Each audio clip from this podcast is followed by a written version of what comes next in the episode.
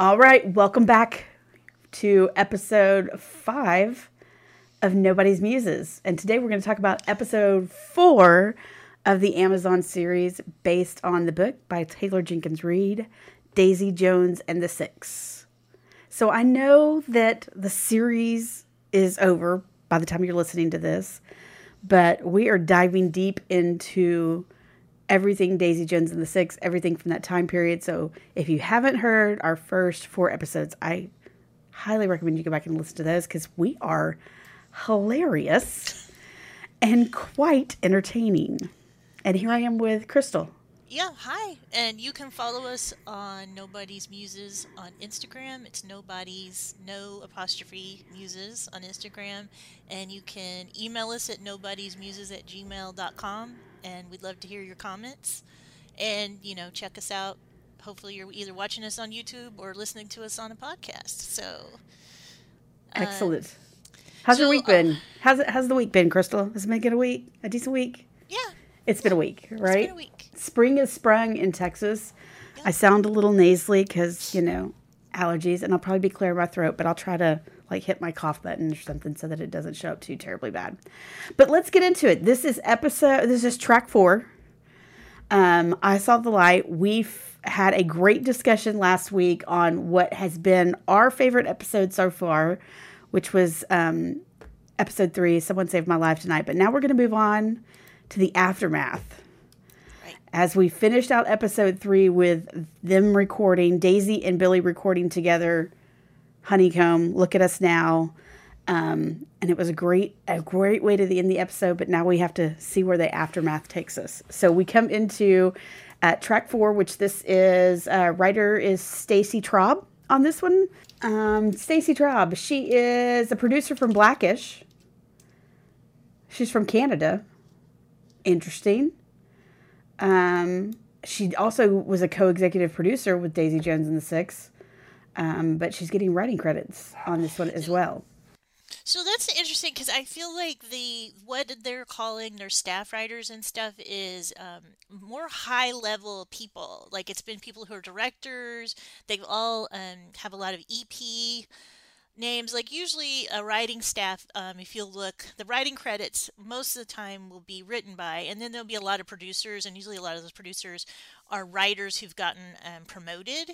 But usually executive producers are more like uh, like Reese Witherspoon presents, you know. So this is an interesting hierarchy here. And Amazon, there's been some articles out just really recently how Amazon is just not like any other TV studios and how they run things, and um, it's kind of probably not. It's probably why some of their shows aren't doing as well as they should. Because I really think this show, it um, so far, this is um, April of 2023.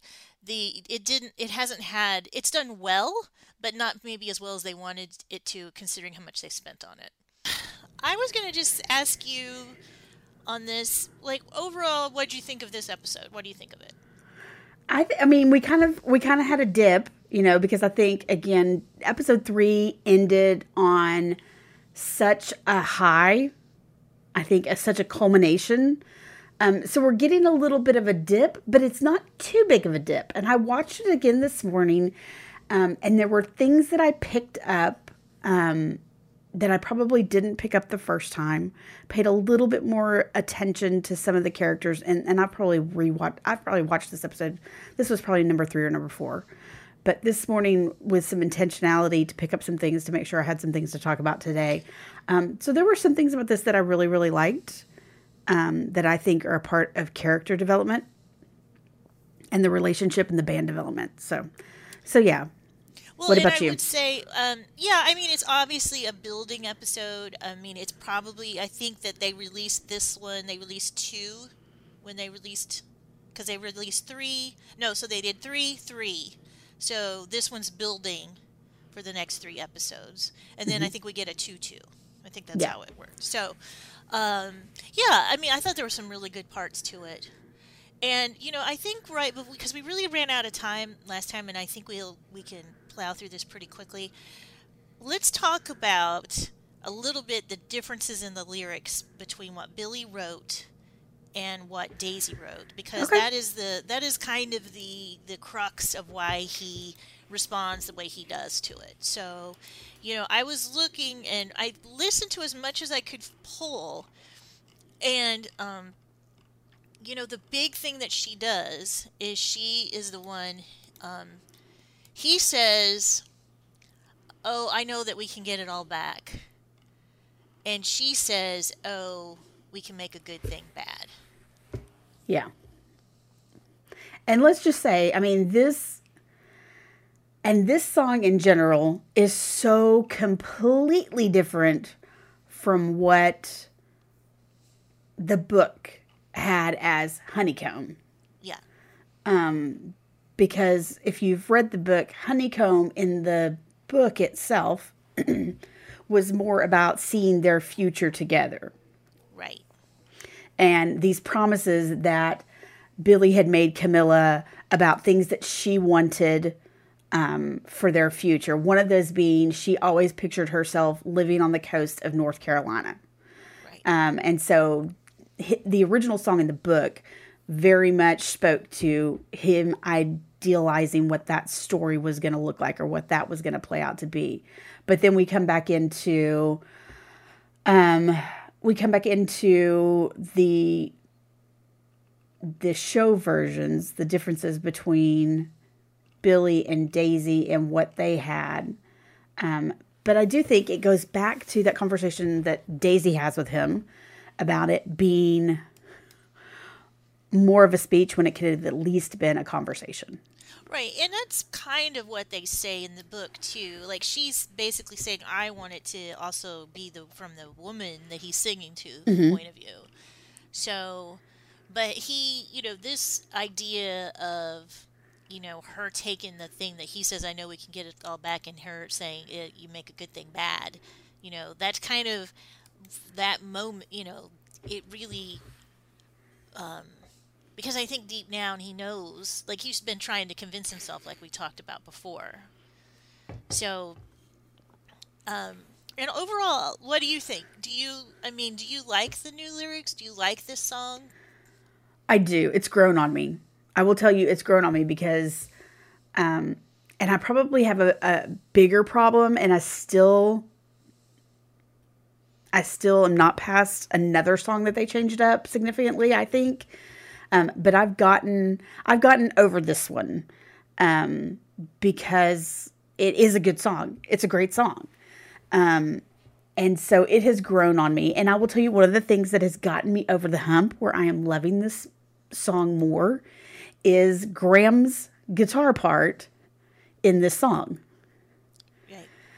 And um, so that has kind of gotten me over the hump of disliking it as much because I do, I do like the character of Graham, and I love his part on this song. So I think that's that's somewhat has helped me get over the hump of not being happy with it at first when I initially when I initially was reading it or listening to it. Will Harrison is the, the actor that plays Graham.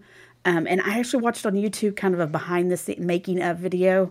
Um, he's been playing guitar for as long, I mean, since he was a young kid.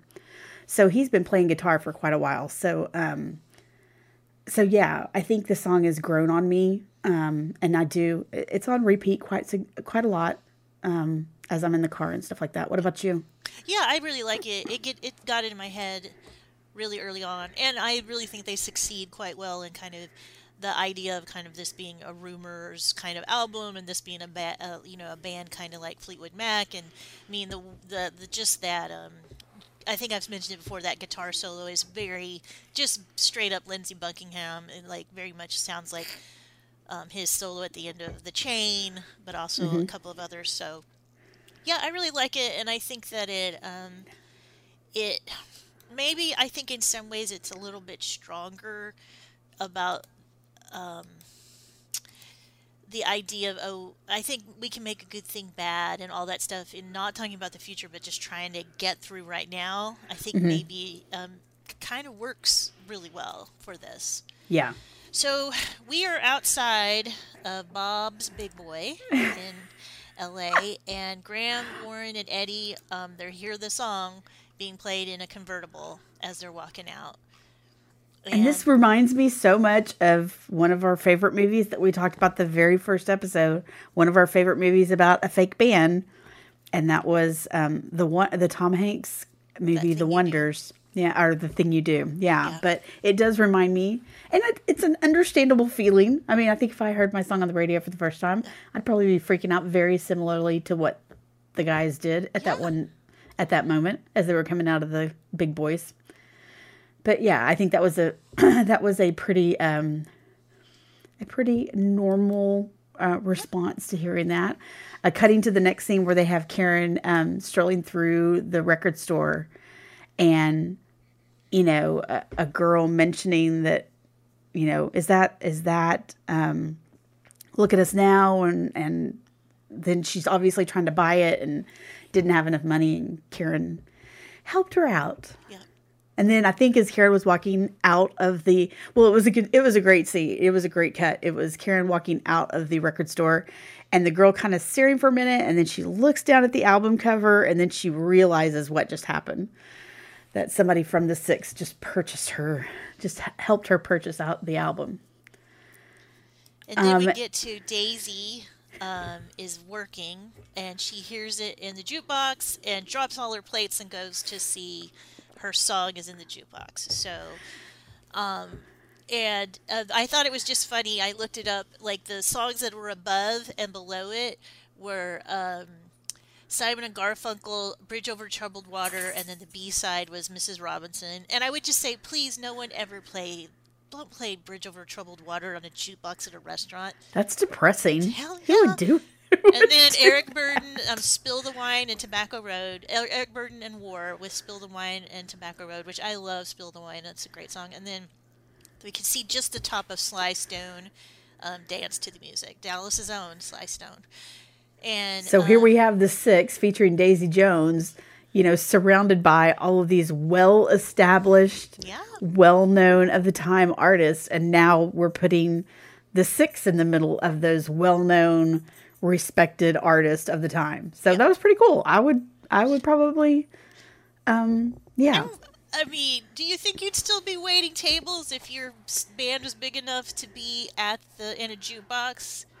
Well, but I think we see in the scenes ahead that I don't know that they realized how big they were getting. I think that was their first realization is that it was, you know, that it was happening. Was these this subsequent these three scenes kind of back to back were really the realization, um, and still even with that, I mean, you know, you get your you get your music played on the radio. That doesn't that doesn't necessarily mean instantaneous stardom and loads of money. Well, and I would say, you know, I I think that people don't understand that for the longest time, what determined what was number one and what the billboards were was people, DJs, and like jukebox owners back in the day. They would just log it, DJs and stuff. And the record, the people who um, purchased it, they just logged what their inventory was. And it wasn't until the 90s when they inv- found SoundScan that they actually really tracked music correctly. And then all of a sudden, everybody was up in arms because, you know, uh, Public Enemy was the number one record. And before it had been, you know, completely dominated by, you know, white artists. Right. And then also like they, they blew it blew their mind when Garth Brooks got number one and they were like SoundScan is you know and it's like no it's actually accurate it's actually it's actually doing the job.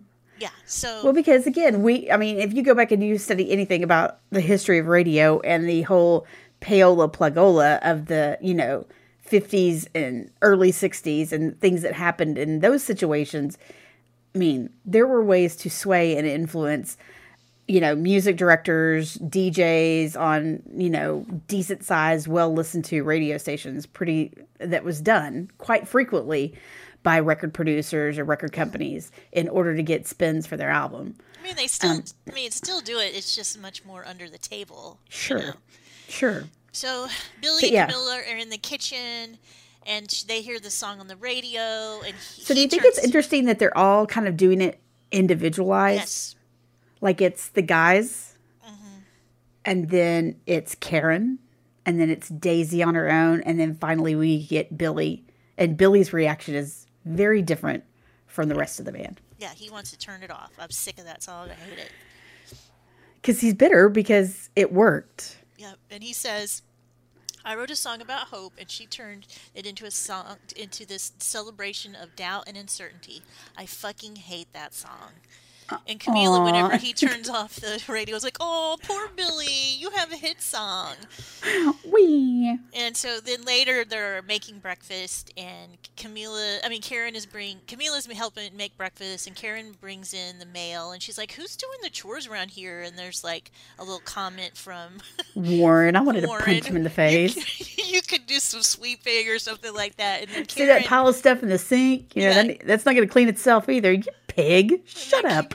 Then Karen finds all the royalty checks, and um, Warren um, says six hundred dollars went really far in those days. And then um, Billy um, says, and I think this is an this is a big deal. Bill, I think so, too. Billy says, even though I wrote most of the songs, we split the publishing evenly. We were family.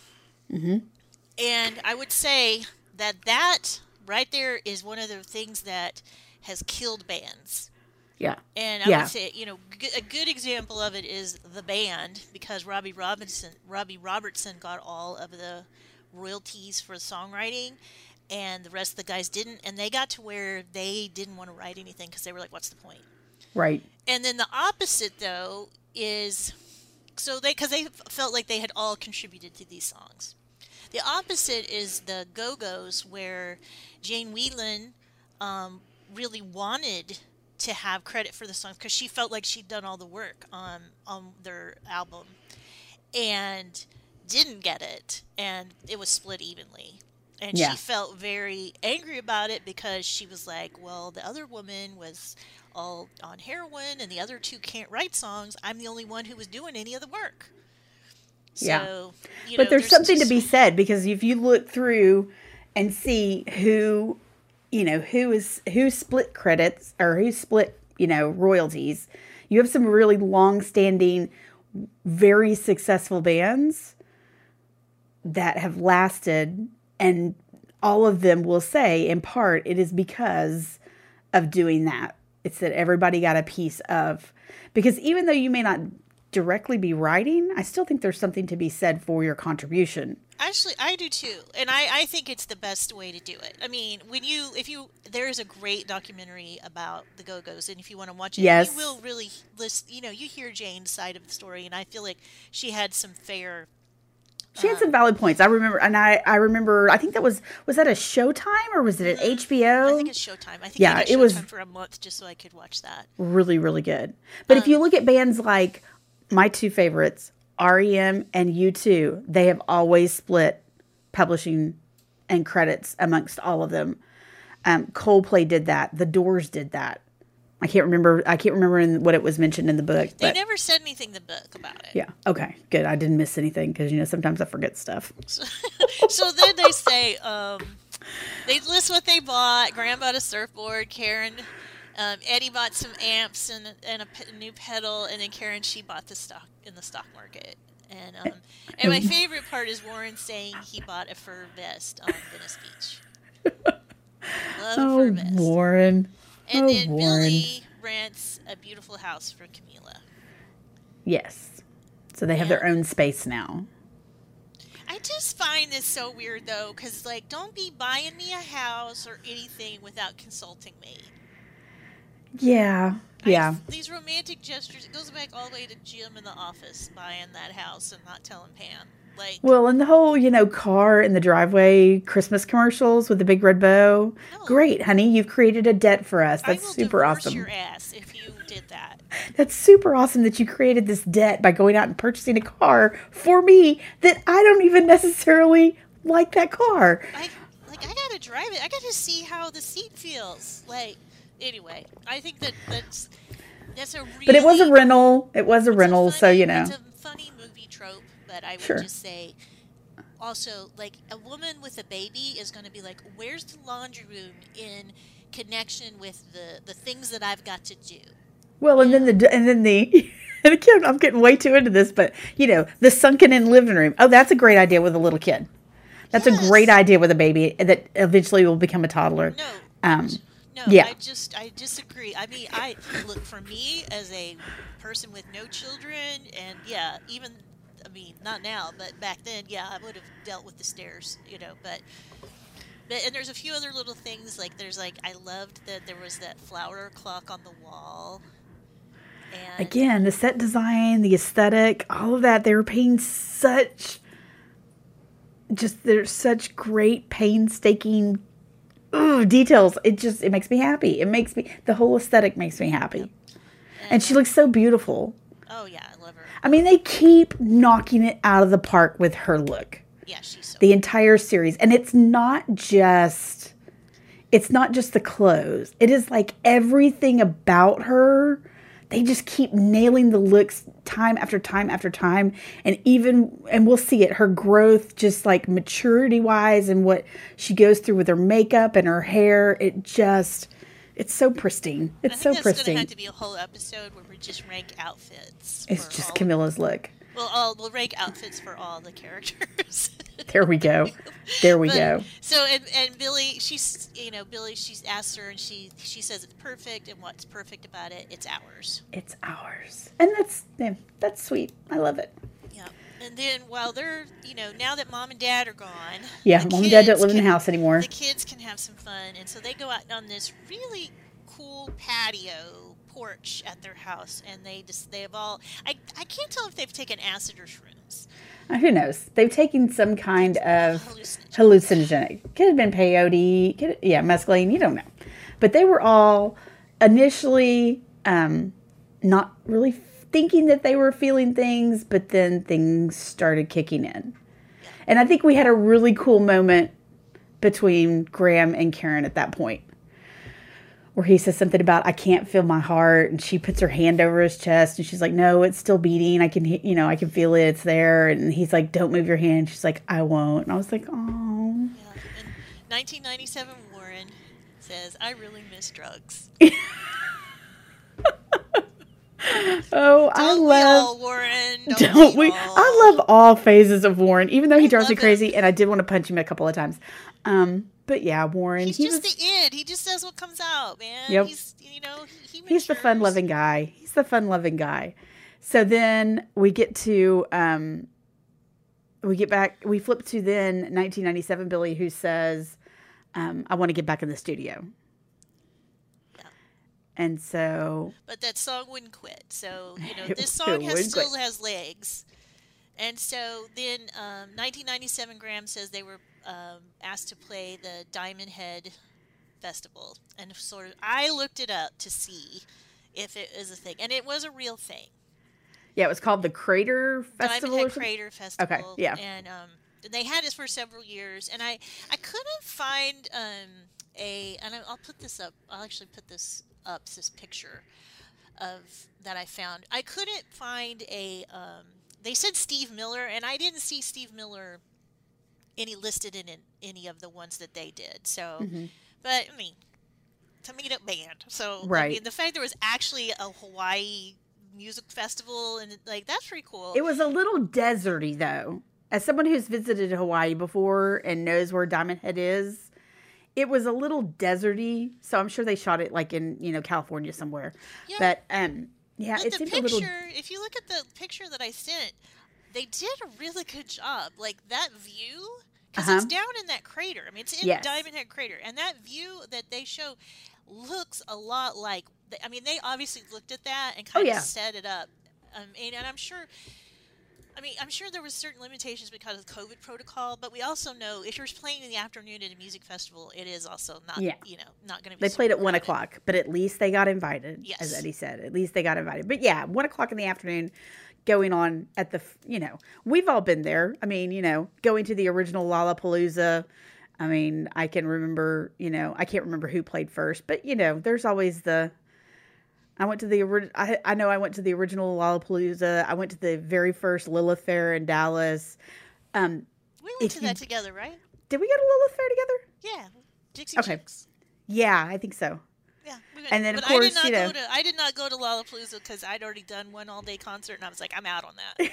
Because by the time I this this pale skin wilts, and I just know in this Well- Texas in the summer. Oh hell no, I'm not doing that. And we did, and we did a few of the uh, of the. If you're from around the Dallas Fort Worth area and you are of a certain age, you will know this phrase of the Fry Street Fair, um, which was up in Denton, um, where we went to college, and there was a Fry Street Fair. We did a couple of those Fry Street Fairs, and we know we know who played at one o'clock in the afternoon.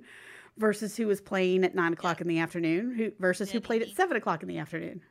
Well, the um, also um, I feel like when I look at the lineups and stuff, it remind like it's probably like the equivalent, not quite as hard rock as what we had, like the Texas Jam here in the '70s, Right. You know, which w- went on for twenty something years. So, you know, that was always at the Cotton Bowl. So, so as they're getting ready for this big concert, you know, um, Billy's.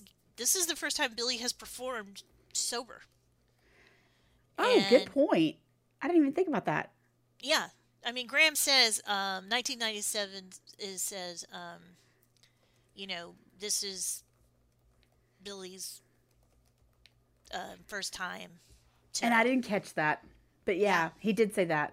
And Yeah. so yeah, it was it was um his first time to play over. Yeah. Yeah, and, and then Billy is uh, Billy sees Teddy. Teddy comes and's like, you know, hey man, uh, you know, and he's like, I don't know, we haven't had time to practice. I don't know, and Teddy's like, you got this.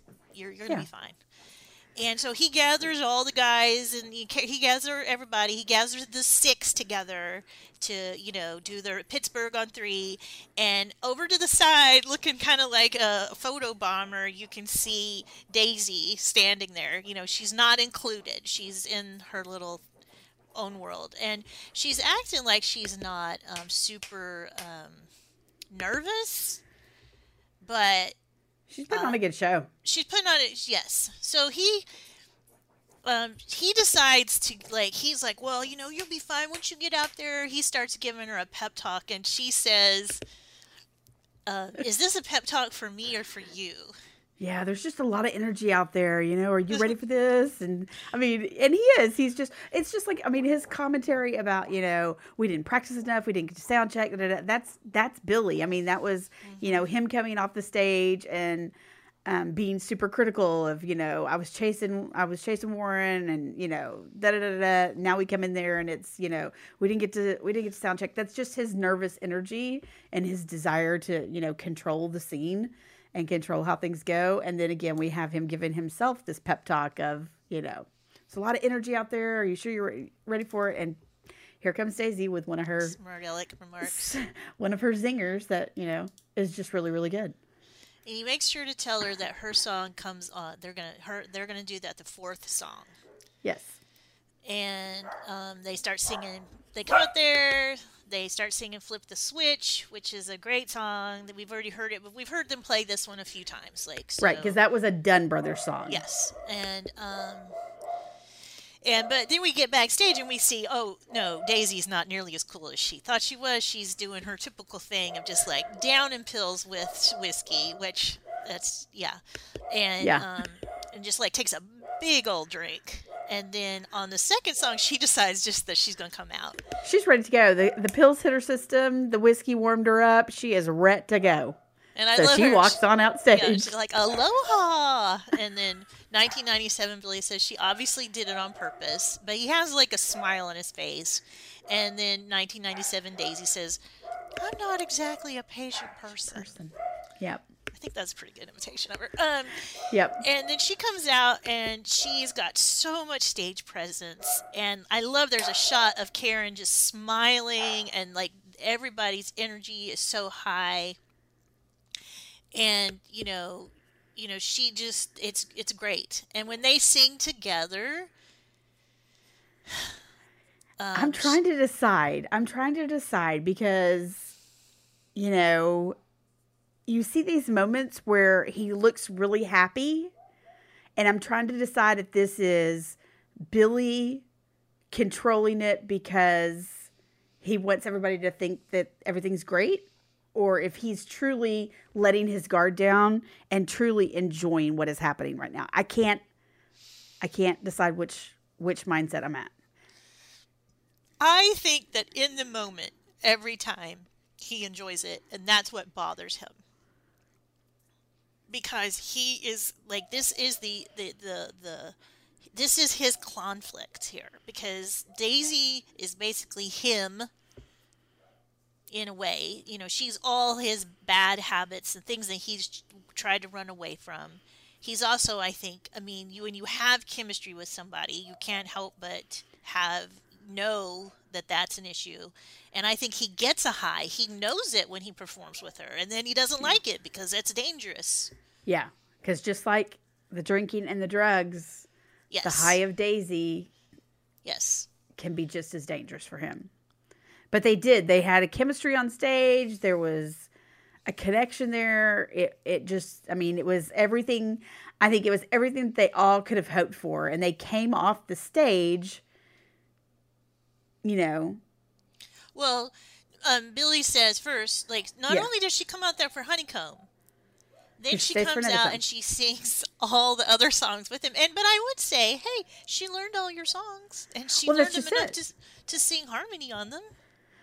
That's just it. Cause she comes out and she does she does look me in the eye with him. But again, she she obviously did her work and figured out their songs.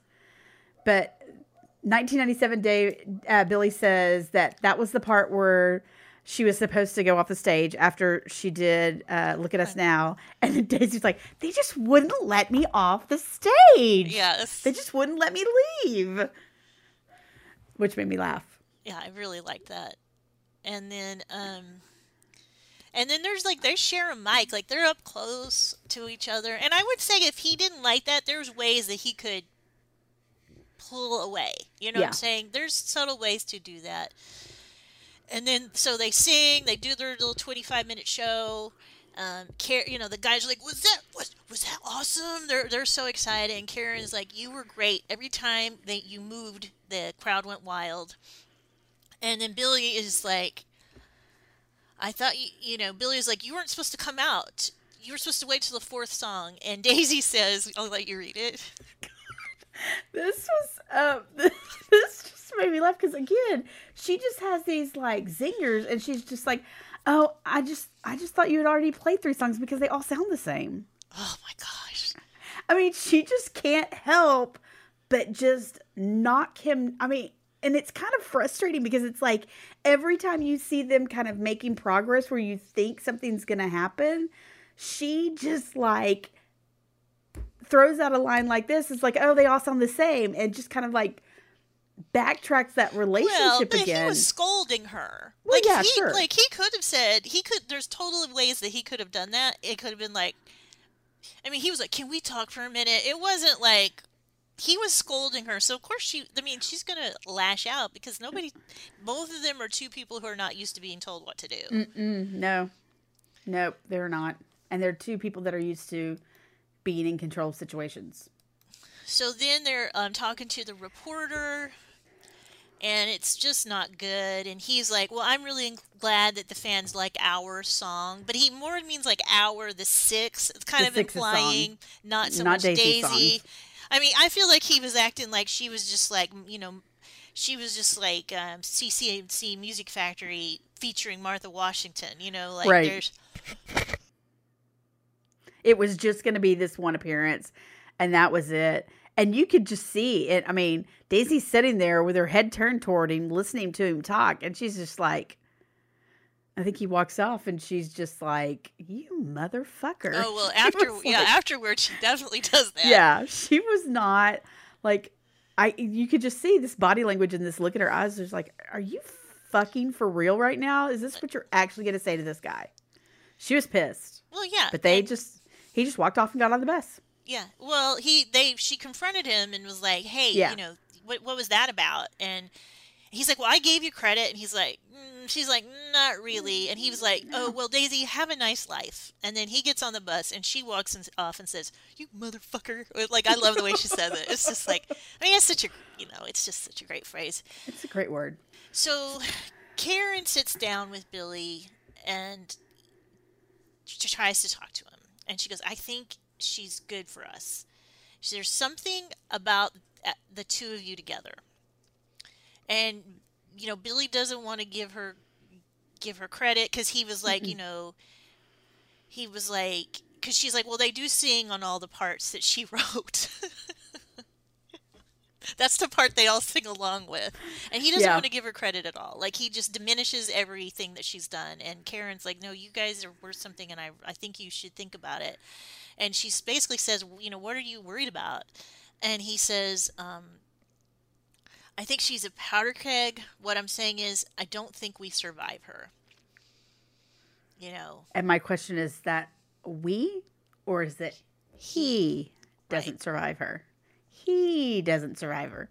So he's putting himself and his anxiety at the forefront, not being considerate about what it could do for everybody there, just thinking about what it could do to him. Well, I mean, that's basically that's the the story of the band. Yeah. You know, so 1997, Daisy says Billy would never admit that he needed anybody. So yeah, we had that in common. So, and then she decides that she's gonna she's gonna write the hell out of some songs, and she says the thing about anger is it's an excellent motivator. Preach. That's true. That's so true. There is nothing there is nothing that will piss me off more and fire me up more than Yeah. having somebody just absolutely cross the line with me and I'm like, "Oh, oh, you want to oh, oh, you don't think so? Oh, you don't think Yeah. so? Okay. Okay. Let's just I will kill myself to make this happen Well, just to spite you." Well, especially I feel like when it comes to work or like or a creative pursuit, your creative work or just your work, like when somebody messes with you, um, you know, I think it is a great motivator. I don't know necessarily sometimes if it actually ends up with good work, but it definitely motivates you. Yeah. I mean, I do would say, I mean, I also own up to this fact that I'm very much a Scorpio and I will hold a grudge. well, I don't, I don't, I don't know what Tauruses do, but I will hold a grudge. And if you F with me once, you're pretty much dead to me and I'm gone.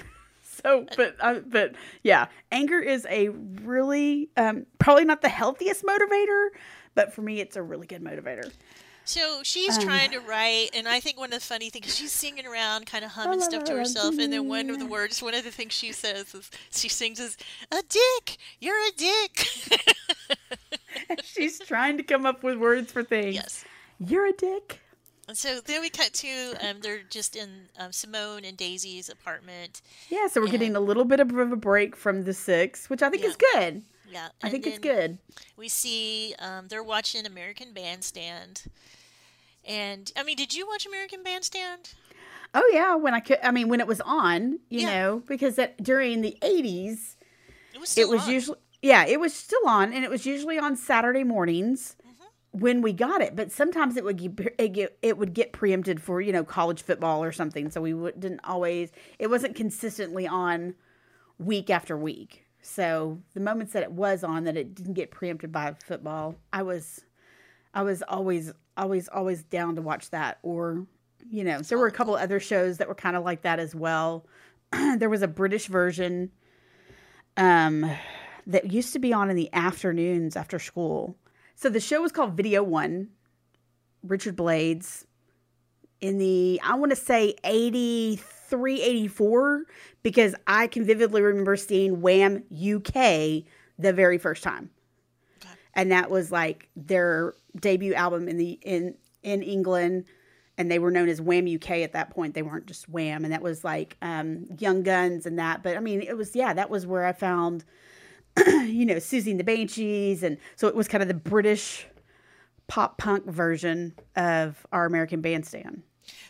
So American Bandstand is on, and Simone hears her song that she recorded with that guy. And instead, it's the Chanterelles on TV singing with her vocals. And this is straight pulled from um, what um, Phil Spector did to Darlene Love, and and you people should look it up because it's just a um, it's just terrible what he did because he she sang on um, the Crystals was he used her voice, but um, because the Crystals were on tour, so they didn't have time to record. So he had them touring.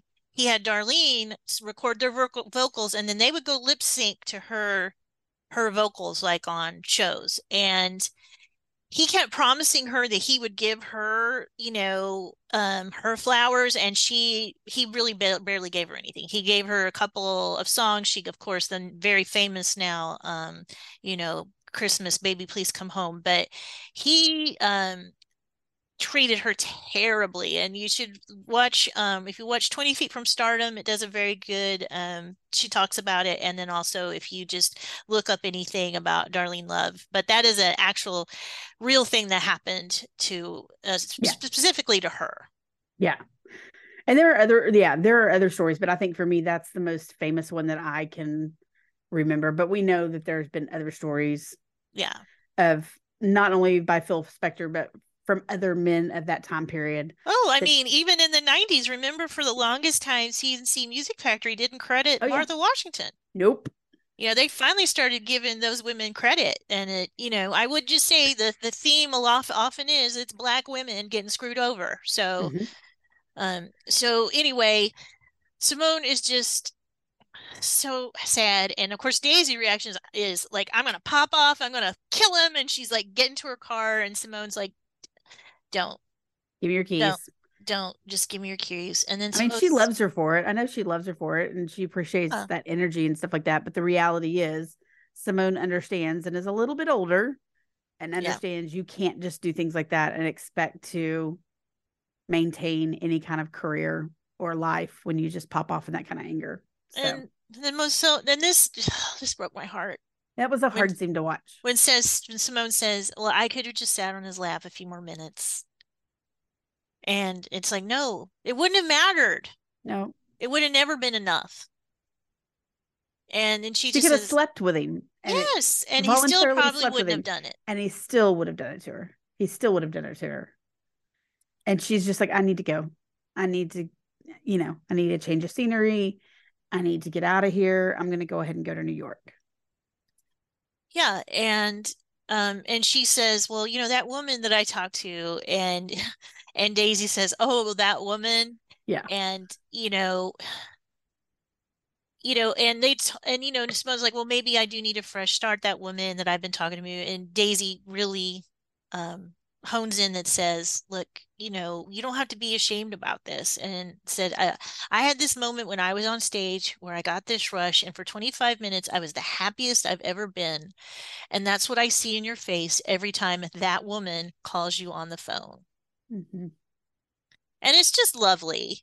And, you know, I feel like it's as much as Daisy and Simone, because she knows Simone isn't quite ready just to say, right what it is. And so by doing this, she gives her that break. But also, that's important for us to hear that how Daisy felt about this. Yeah, because didn't you notice there was a moment when she was saying this that she closed her eyes and you could mm-hmm. tell she was reliving that moment and how the bliss that came from that moment for her in particular and what that meant to her and comparing that to, you know, she could she could compare that to Simone and what Simone was feeling and and be able to connect the two.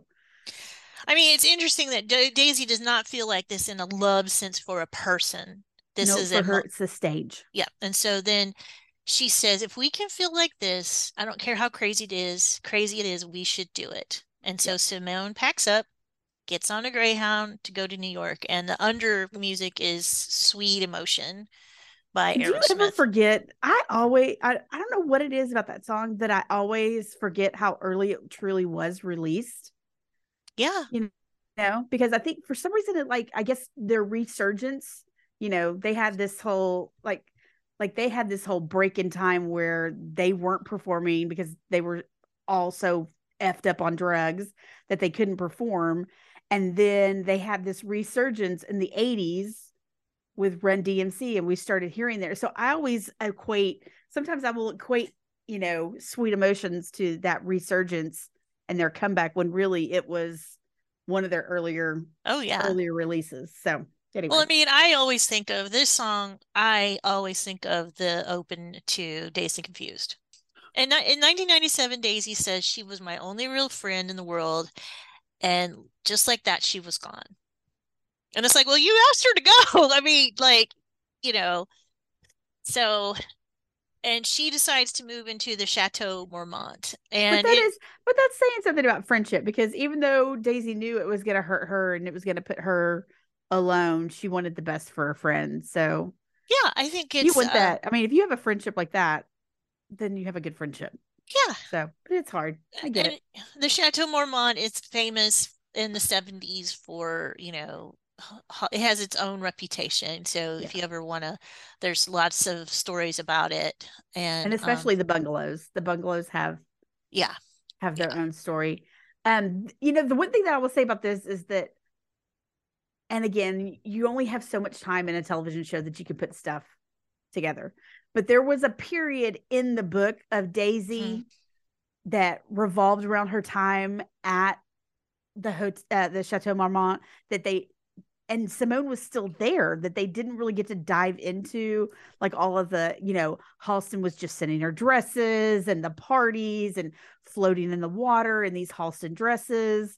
So I, I get it that there's a there's a you know there's only so much that you can put into a TV show, but um yeah, we missed I feel like we kind of miss a li- I mean we get a little glimpse into it, but not like not like they dove into it in the book.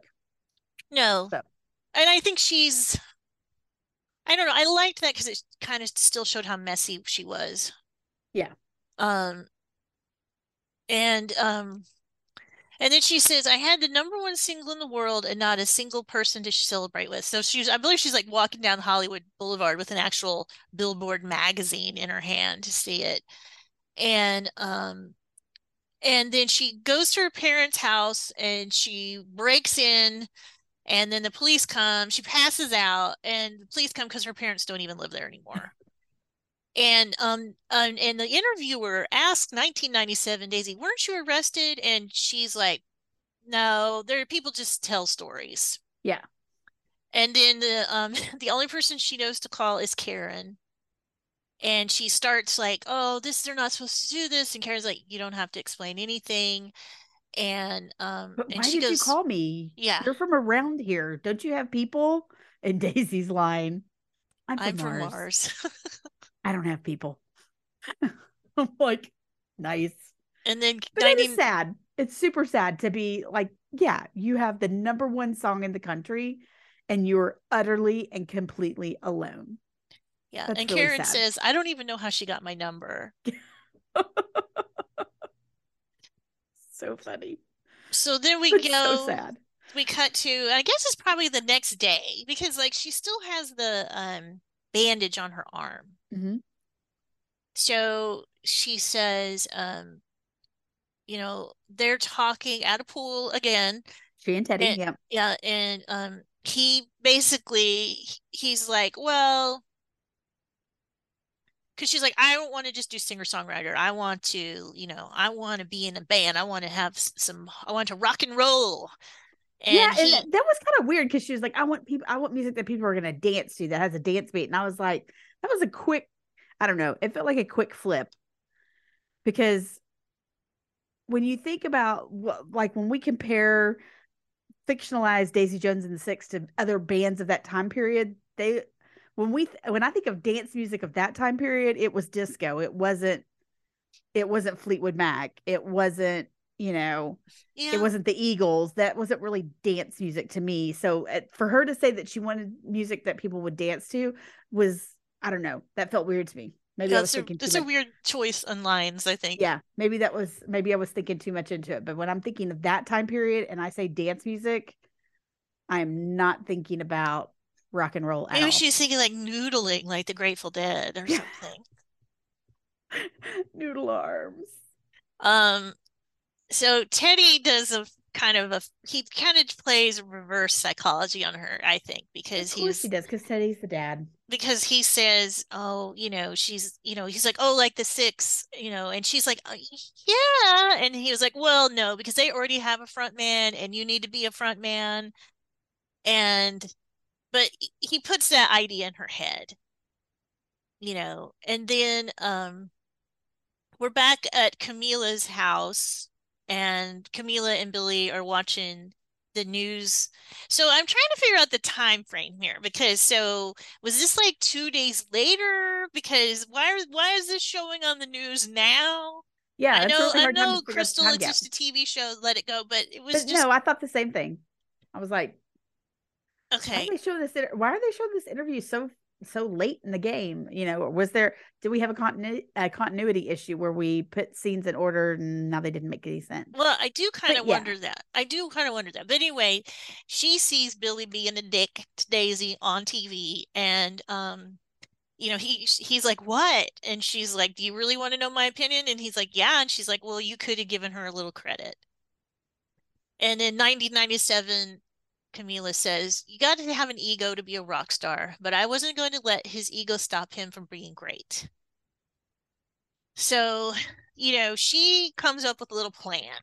Little Camila does. And so she decides we're going to have a party. And she says everybody needs a little push sometimes. That's what she 1997 Camila does. And so they the next thing we know, we're cut to they're obviously um Graham and Karen are walking to Billy and Camila's house um to have um to for a party.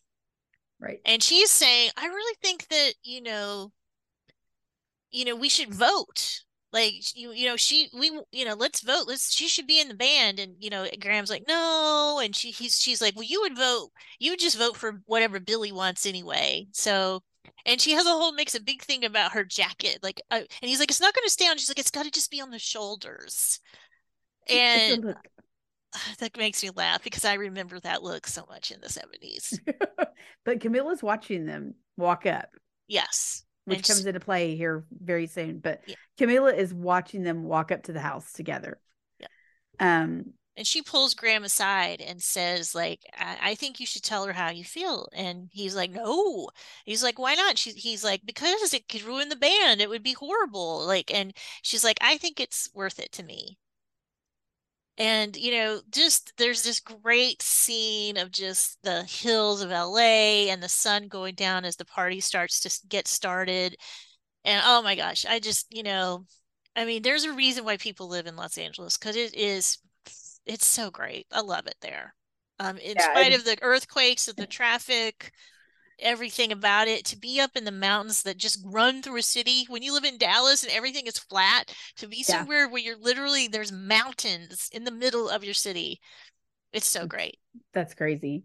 But yeah, it was funny because they were like, "Oh, well, that's where, you know, we love the hills. That's where Mama C lived." And they're like, "Oh, who lives there now? Oh, a podiatrist." Even more so now. Oh, and then And- Daisy Daisy rolls up in a cab in a yellow in a yellow taxi with with a bottle of champagne and uh or wine and a pineapple. Yep. And And she drops the wine. so she's only got the pineapple. And I remember that being a big thing in the 70s. Everything was either pineapples or mushrooms, like decorations, lots of Yes. pineapples. Yeah.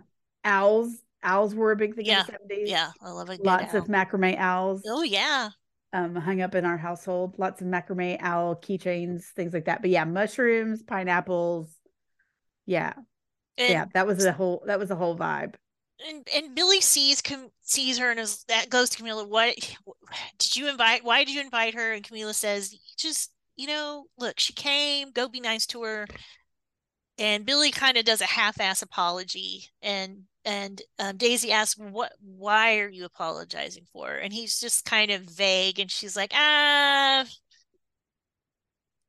I'm gonna go." Yeah, but Camila wanted her there. Because again, Camila is trying to push this. You know, again, I'm not going to let his ego get in the way of what's going to be great. So he kind of, she kind of concocts this plan, which, you know, hindsight 2020, I'm like, oh, girl. Um, but she kind of concocts this plan, and, and Camille wanted to meet her. Camille hadn't met her yet. Camila hadn't met her yet. So she wanted to meet her. Plus, she was just trying to kind of get Billy to see what this could mean for all of them if he would just set this thing aside. you know, and he's like, "Oh, you know, a lot of people are talking about us making music together, and it's just kind of." Mm. And I would say, in that whole scene, her coat is just on her shoulders. Because that's the you know because it's like I'm gonna wear this halter top, but I'm gonna put coat you know just on my shoulders. And, and, and Billy does say in here we so we get a, a quick cut to Billy 1997 Billy where he says you know that Daisy was ta- Daisy was talented. There was never a question about that. And the interviewer go, well, what was the question?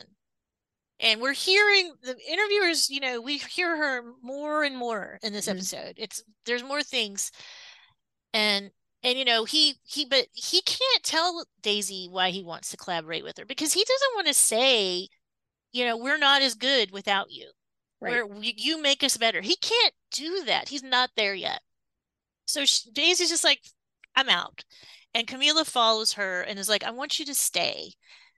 You know, please. You know, she goes, I don't know you very well. And Daisy's like, Well, I've got somewhere else to be. And Camila's like, I don't really think you do.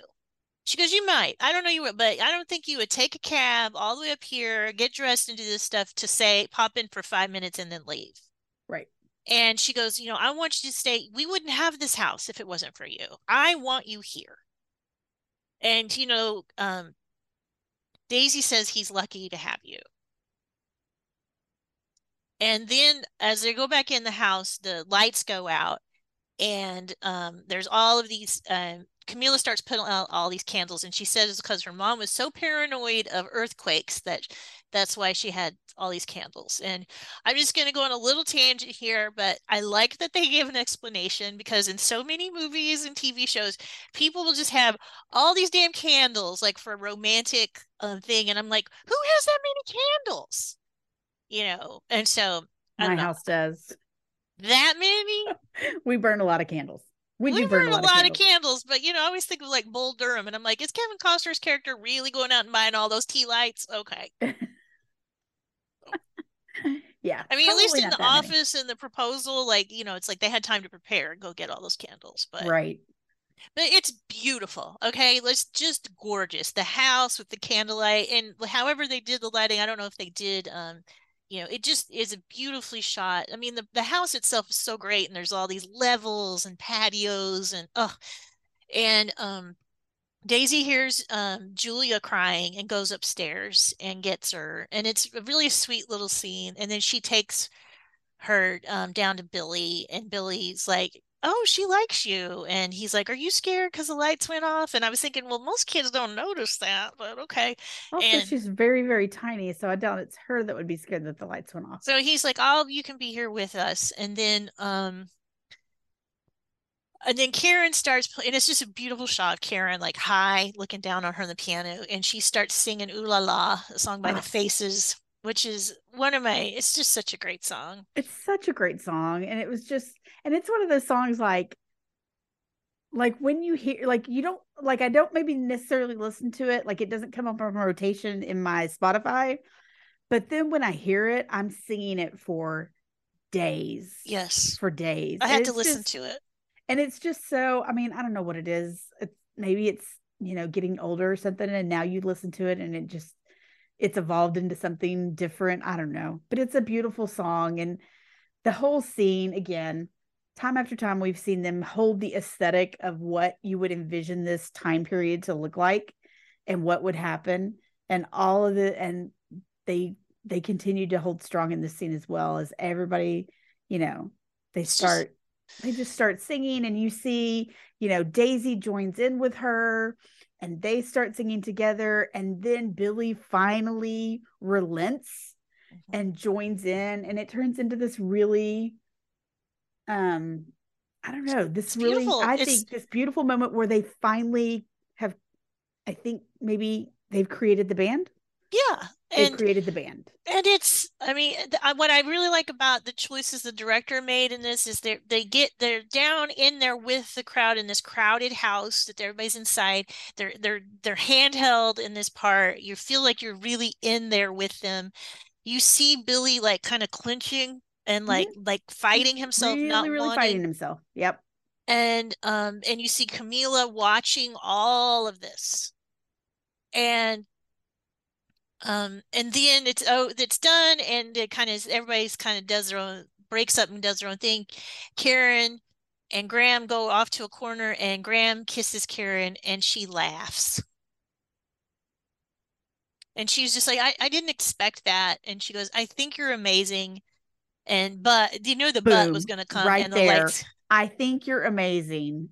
Friend zoned Yeah. hard and fast. Oh, and let me just tell you, I I hurt for Graham. I hurt for Graham when he when she because man, I was waiting for the line of oh I respect you so much.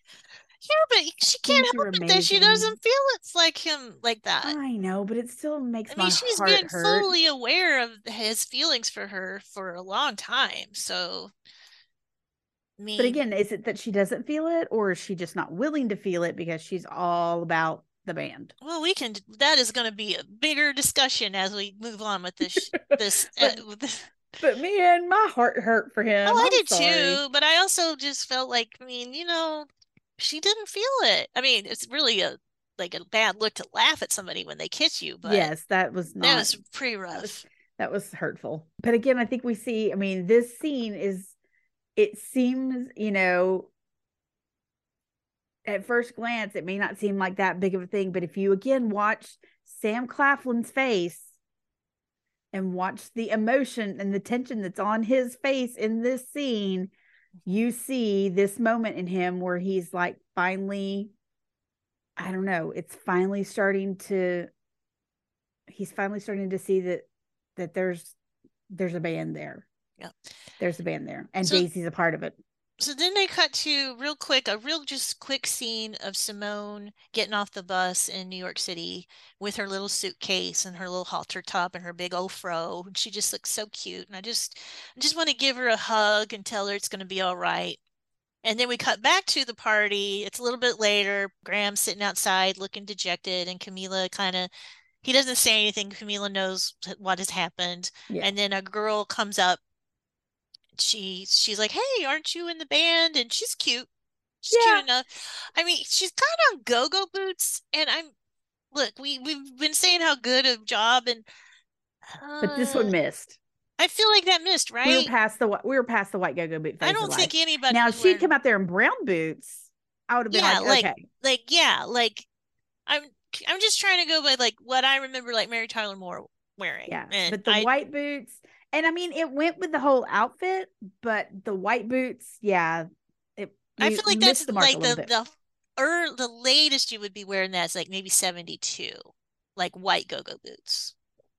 unless you lived in Texas, and especially in the Dallas Fort Worth area, because you, as a child, you would have been obsessed with the Dallas Cowboy cheerleaders, so you still wanted white go-go boots, even in like seventy-seven or seventy-eight. I mean, that's the only reason I did drill team was because I wanted to wear those white cowboy boots. I hated Did you want the cowboy boots or did you want the go-go boots? I wanted the white. Ca- well, we didn't have. We didn't even get the choice for the go-go boots, but we did Yeah. have the white cowboy boots with the purple tassels. Yeah, but those were terrible to dance in. Well, that, the drill team was horrible. A whole other episode right there. Party is still going on, and um, Graham meets the cute girl in the go-go boots, and then Billy is out in the car, um, trying to get Julia to sleep. He's just running the car. How many young families had a station wagon? La- th- Why did they have a station wagon before they even had kids? They had a station wagon. That didn't make any Fit sense the girl. He's a musician. band equipment, but Musicians either have van. vans or station They had wagons. a van. But anyways, Billy was in the car with Julia. like that station wagon's like a mom car. Um, but they were Billy was in the car and Camila slips in, and I loved this because they were both like just trying to like he was trying to warn her to like be super quiet getting in, and they were like squinching their eyes when they were trying to close the door to make sure they didn't wake the baby up. Who hasn't been there before? Uh yes. So I felt I felt that one. That one I could relate to. Um but Camila gets in the car to talk to him. And she says she feels really safe with you, which that's got to mean a lot to him because he, you know, he still probably feels unsure about where he stands because he wasn't there for her Yeah. from the beginning. And it's a But nice thing for yeah, he did a good say. job of uh, he did a, did a good job of creating a relationship and making up for that lost lost time. And so I think it was nice that Camila acknowledged that.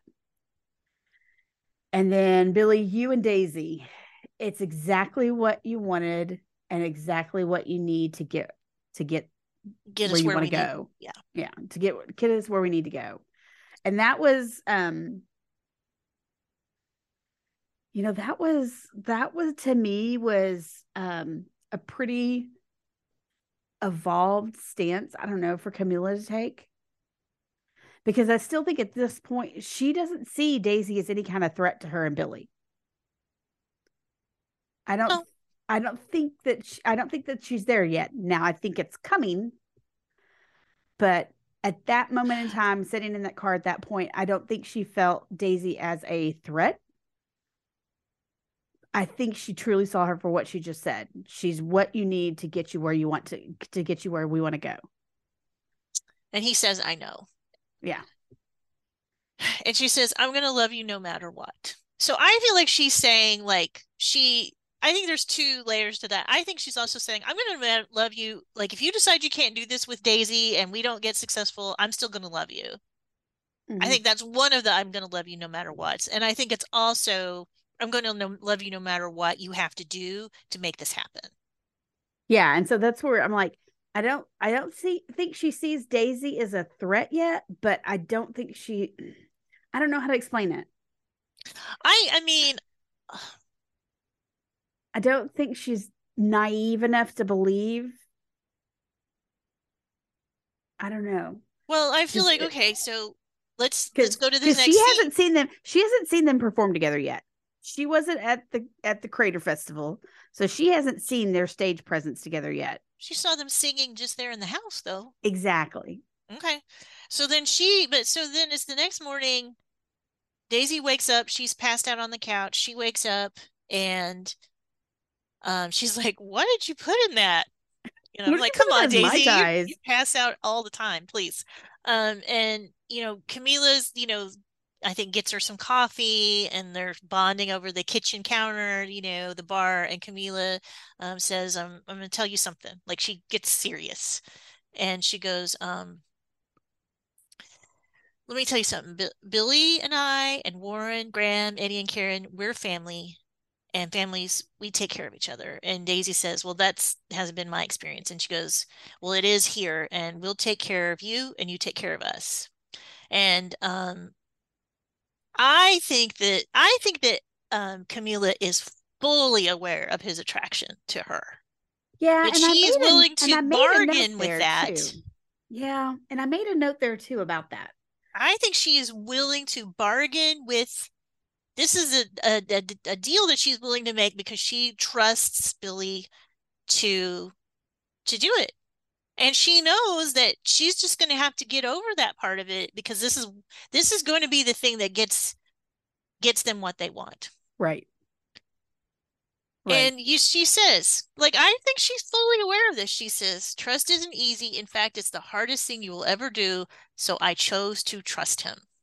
Now, I don't think she's talking about him not doing drugs. No.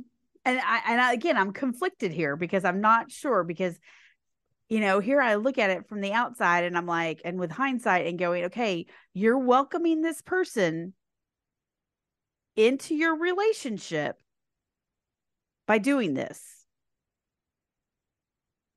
So, what is that going to be? Is Camila thinking that she can trust Billy and it's going to be okay? Or is she in the, or is she at the other side of her mouth? On one side of her mouth, she's telling Billy that she trusts him and it's going to be okay on the other side of her mouth, she's warning Daisy, I'm willing to do this and I'm bringing you into my circle and I'm trusting you. I mean, I think it's both. I mean, so I don't think, fuck it up. Yeah. I think it's I also I think it's also clear she she doesn't I don't think know how Daisy feels about Billy, but she knows that Billy there's something there or he wouldn't right. be so uptight about it.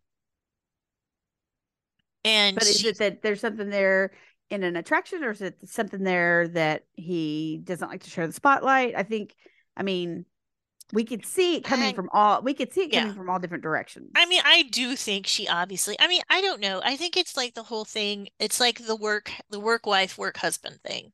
Yeah.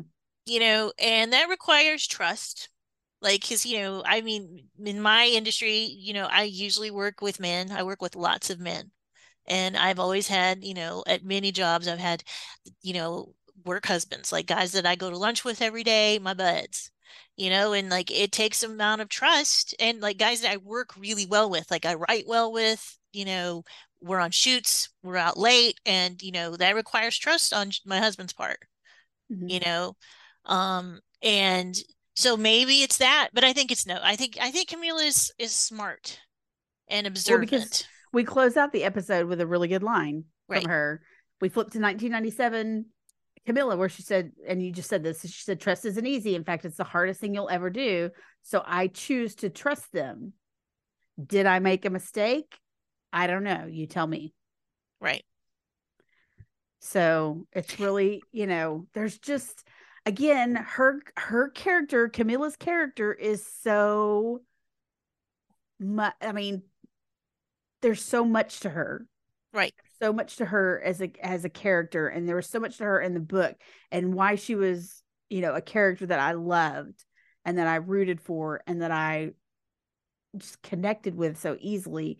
Um, but there's so much. It's like you know she she wants to trust her she what she wants to get to this place as much as the rest of the band wants the success Yeah. she wants the success too I mean, she's in the band. She made these sacrifices. She was basically their de facto manager until Teddy came along. You know, I mean, she's the one who's calling, trying to get people to come out and see them. And so, you know, she thinks she's not going to, and she's the one who decided to stay after all of that stuff that happened. Yeah. So, yeah, I think she's willing to make this sacrifice and maybe take a risk having this woman who, if nothing else, even if he's not attracted to her, she is, it's, you know, it's always scary for someone who's going through recovery to be around somebody who needs to be in recovery right you know um i would say you know she freely was drinking around him. It didn't seem like it was an issue you know she brings a beer into the car station wagon with him.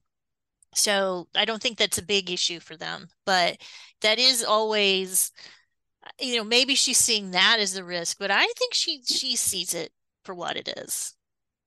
And i don't know. I mean maybe not. She's a better person than me. Well, I, I just think though, you just kind of, if you saw that and you were like, I want us to, you know, we've put this and I want to be and married, you know, I we've done all this. We're part of, I'm part of this band, then I would, I would have to trust him. You know, I don't, I mean, I wouldn't like it. And it- Yeah. probably every part of me would say, don't do it. But, but ultimately yeah you've and also, I would also say, I think Camila feels a little sorry for Daisy. How can you not? Oh i think she proved that in this episode yeah that she does because she sees the fact that daisy does not have anyone she doesn't have anyone and so we can Me- give her a family she can be a part of this family and we take care of our family Yeah. But also Um, Camila Camila is a person who had a family that takes care of her. She has a Mhm. family that took care of her so much that her mom had left all those candles for her. Yeah. You know, and Billy doesn't have that. I mean, Billy and Billy and Daisy both have that, you know, they they have not quite the same thing, but there are things about them as we go through that'll make it even more clear that they are very much alike.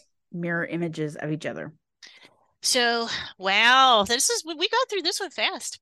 yeah So, um, next week we'll do episode five, track five yeah and we will, you know, keep talking about, you know, random stuff here. But random stuff here I think, I think, I mean, this was a really short one. We got through this fast. I know we don't really have a tangent to give this week do we have a tangent Well, I would just say, is there any, um, did we make sure and put, did I make sure and point out that Warren was wearing his vest at the party? oh no you didn't say He had his fur vest on. Um, fur vest Um, I would say, oh, one little that fur vest ended up in a hard rock cafe somewhere i bet I bet.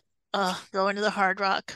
Um, the other song that was played in the background um was is um Thank Goodness for X-Ray on Amazon. Love it. And Yes. it's it's called We've Got It All by Faustus. And I could find nothing about this band. Me and my husband, who my husband is a used to be a professional librarian. Like he knows how to search things, and we could find very little about this band other than we found the song. But it it's kind of got that like um America. It's very light 70s sound to it. And yes. I think they were like, well, we can't, we, we're going to cut some budget here. So we're going to, but it's we're a really good song. Well, when I went back and looked at, you know, some of the songs that we, you know, kind of focused on the two Dunne Brothers songs this week. I went back and looked at like who wrote those. One of those is Taylor Goldsmith, who is from a band that you brought to our attention, the Dawes.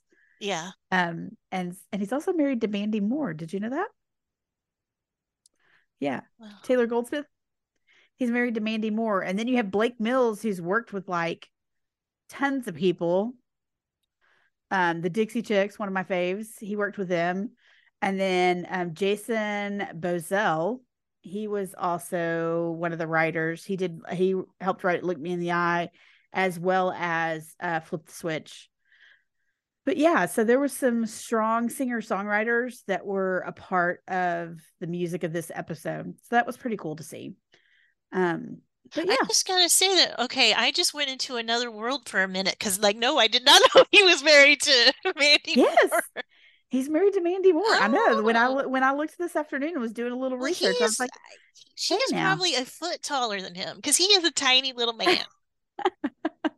um, I would I highly recommend them if you like that kind of music. Um, they're and they're a really good live. So, okay, well, I, that was I our. Both, yeah, I love both. I love both of those songs. So, um, I'm gonna have to go check out some Dawes because I haven't done that yet. Yeah. So, um, let's. Please, okay, so next week we'll be back. Like, but please make sure you're like, follow, subscribe. We are um on Instagram at Nobody's Muses. You and please email us email us any thoughts you have about nobody's muses at gmail i mean if YouTube. you're our first email like our first we're gonna give you a prize we'll we'll do something for you i don't know what but we'll do something because if we, you send us an email or heck, a, a, nice comment a, a nice, nice comment, comment, there will be a surprise for you going in the mail very very soon yeah maybe ex- we'll maybe we'll create some nobody's muses merch. I don't know something, but something. Be, you know, maybe um, maybe Rachel will knit you something once school is over. I have no. I have like two baby blankets. I gotta get made. You could um, maybe knit like a beanie or something. Beanie. I'll, knit, I'll knit you a. What's something that Daisy would wear? A halter top. I'll, I'll knit you a halter top. A crochet halter top you can crochet it. I'll knit one. Okay. Um, but anyway, we will be back next week. If like and follow and subscribe, find us wherever you listen to your favorite podcast, and we will see you all soon. Have a great week.